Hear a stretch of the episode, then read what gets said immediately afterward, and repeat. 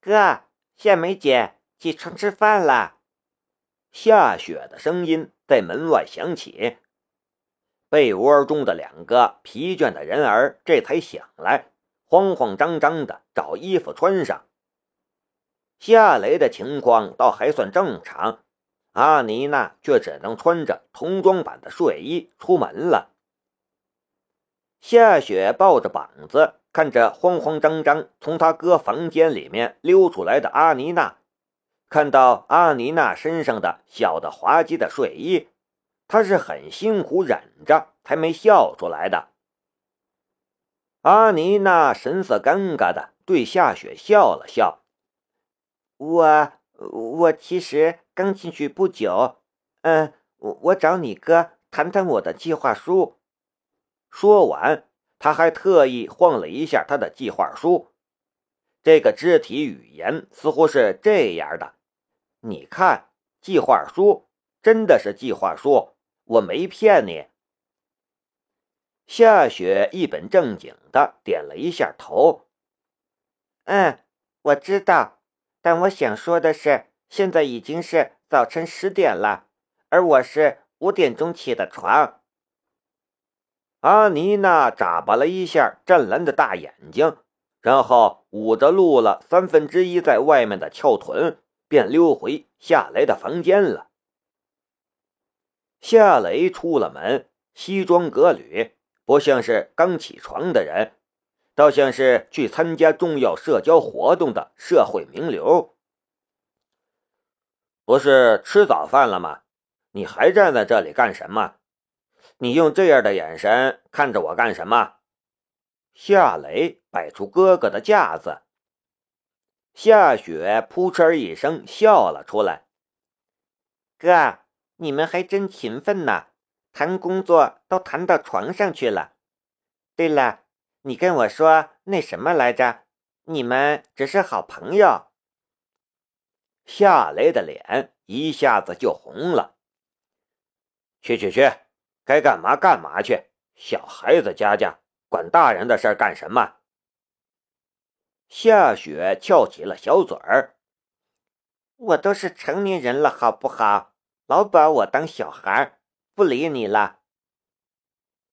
夏雷苦笑着摇了摇头，看来真得买一个更大的房子了，最好是两层或者是三层的别墅。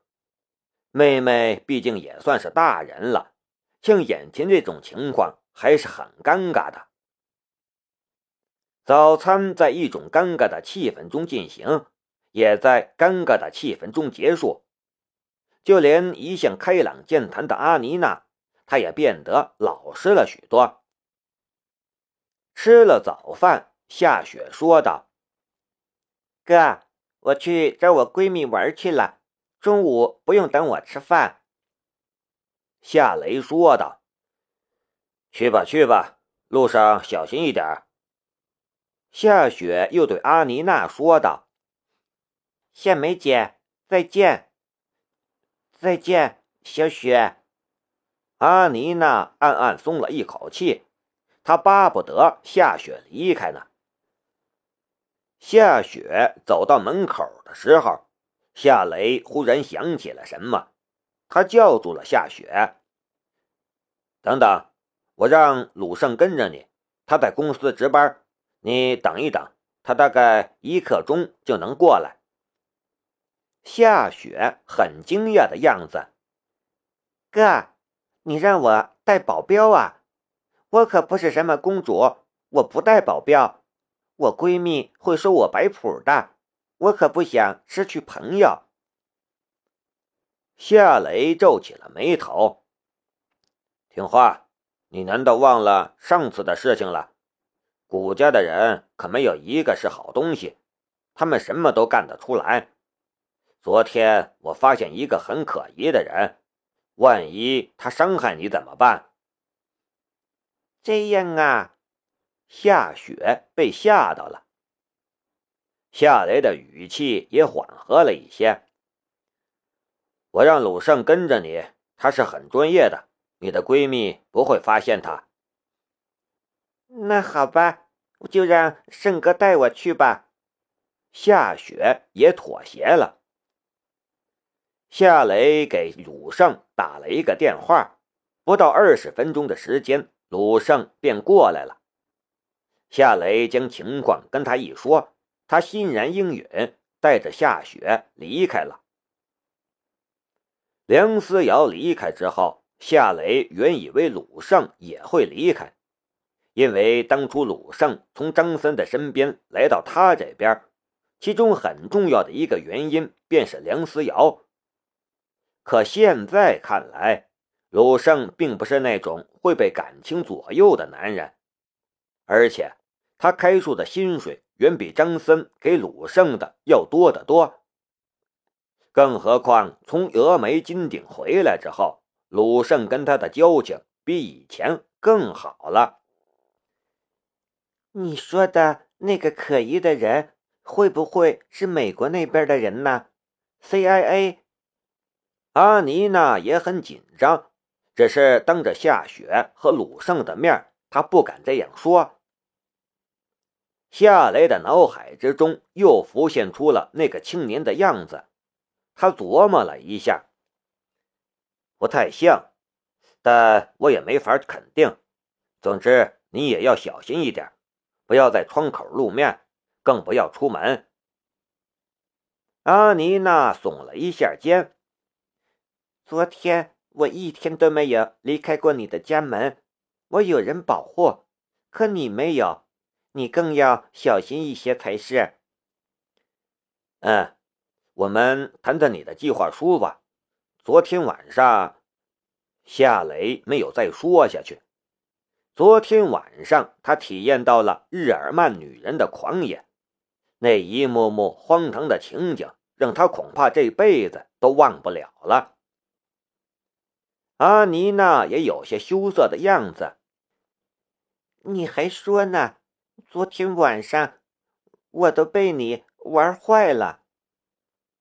娇羞的模样，默默的眼神，还有这种柔软而性感的声音，夏雷的身体里的某一部分。突然就被唤醒了，然后腰酸腿软的感觉也出现了，让他倍感困惑。他有些尴尬的道：“那个，我们还是谈谈计划书吧。”阿妮娜冲夏雷眨了一下眼睛，道：“我们房间里讨论吧。”啊。阿妮娜挽起夏雷的胳膊，便往房间里领。夏雷的腰和腿莫名其妙的更酸了。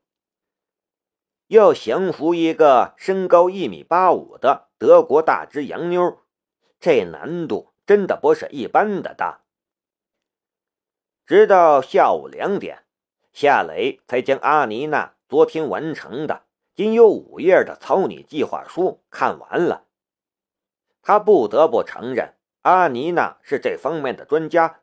他草拟的计划书虽然只有五页，但需要的设备、人才和资金都有详细的描述。他一看就一目了然，心中也就有了一个大致的印象。当然，他真正花在这份计划书上的时间，其实只有一个小时而已。全部完成的话，你说需要多少时间？夏雷放下了已经看完的计划书，看着阿妮娜问道。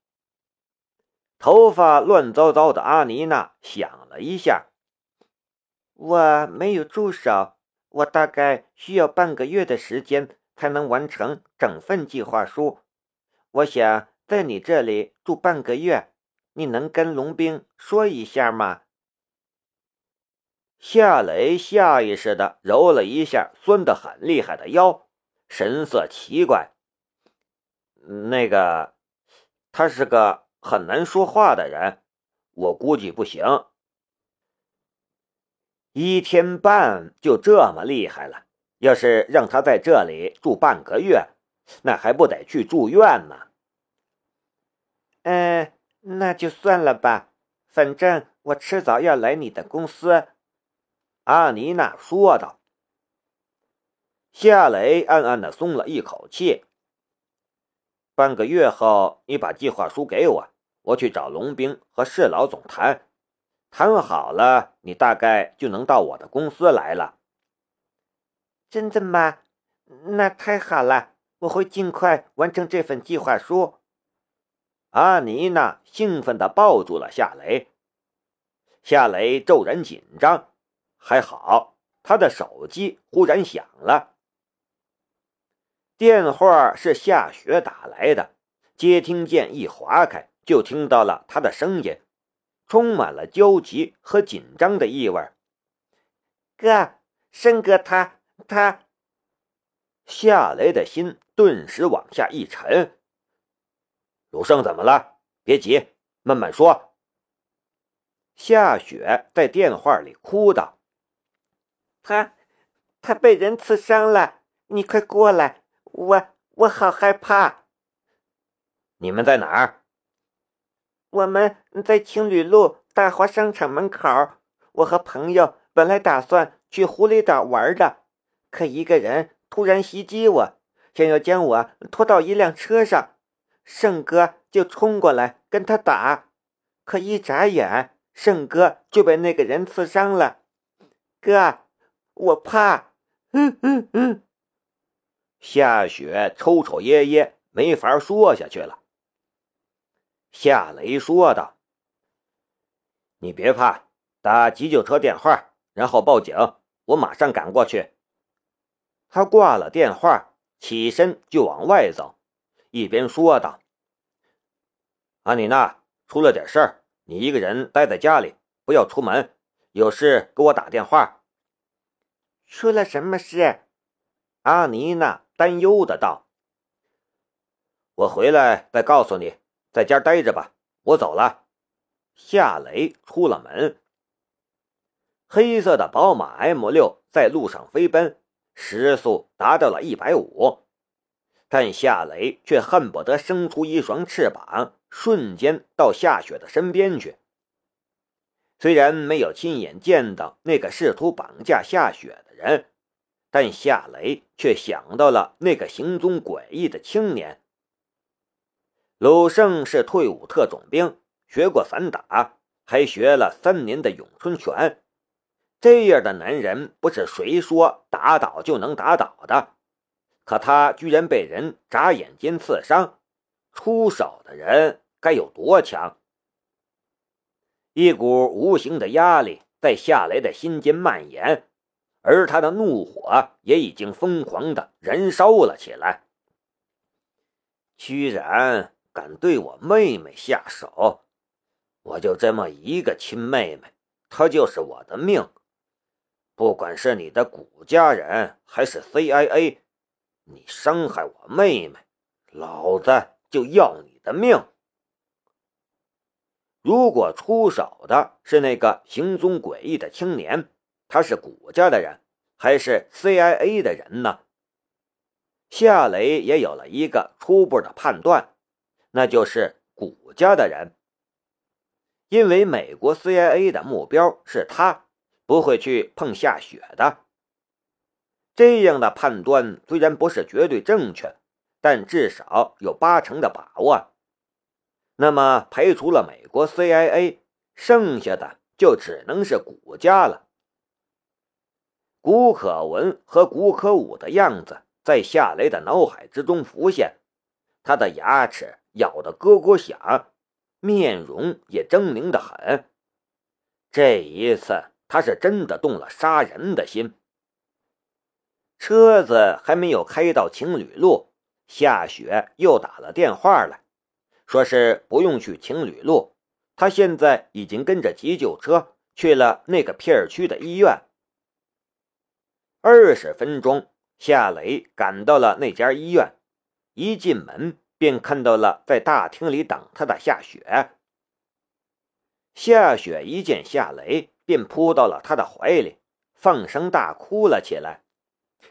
哥，嗯嗯嗯嗯，夏雷安慰道：“别怕，别怕，哥在这里，没人能伤害你。”夏雪哭了一下，积压在心中的恐惧释放了一些，他的情绪也稳定了一些。告诉哥，那个人长什么样？夏雪说道：“他蒙着脸，我没看见他的脸，但他的身材和你差不多，很强壮。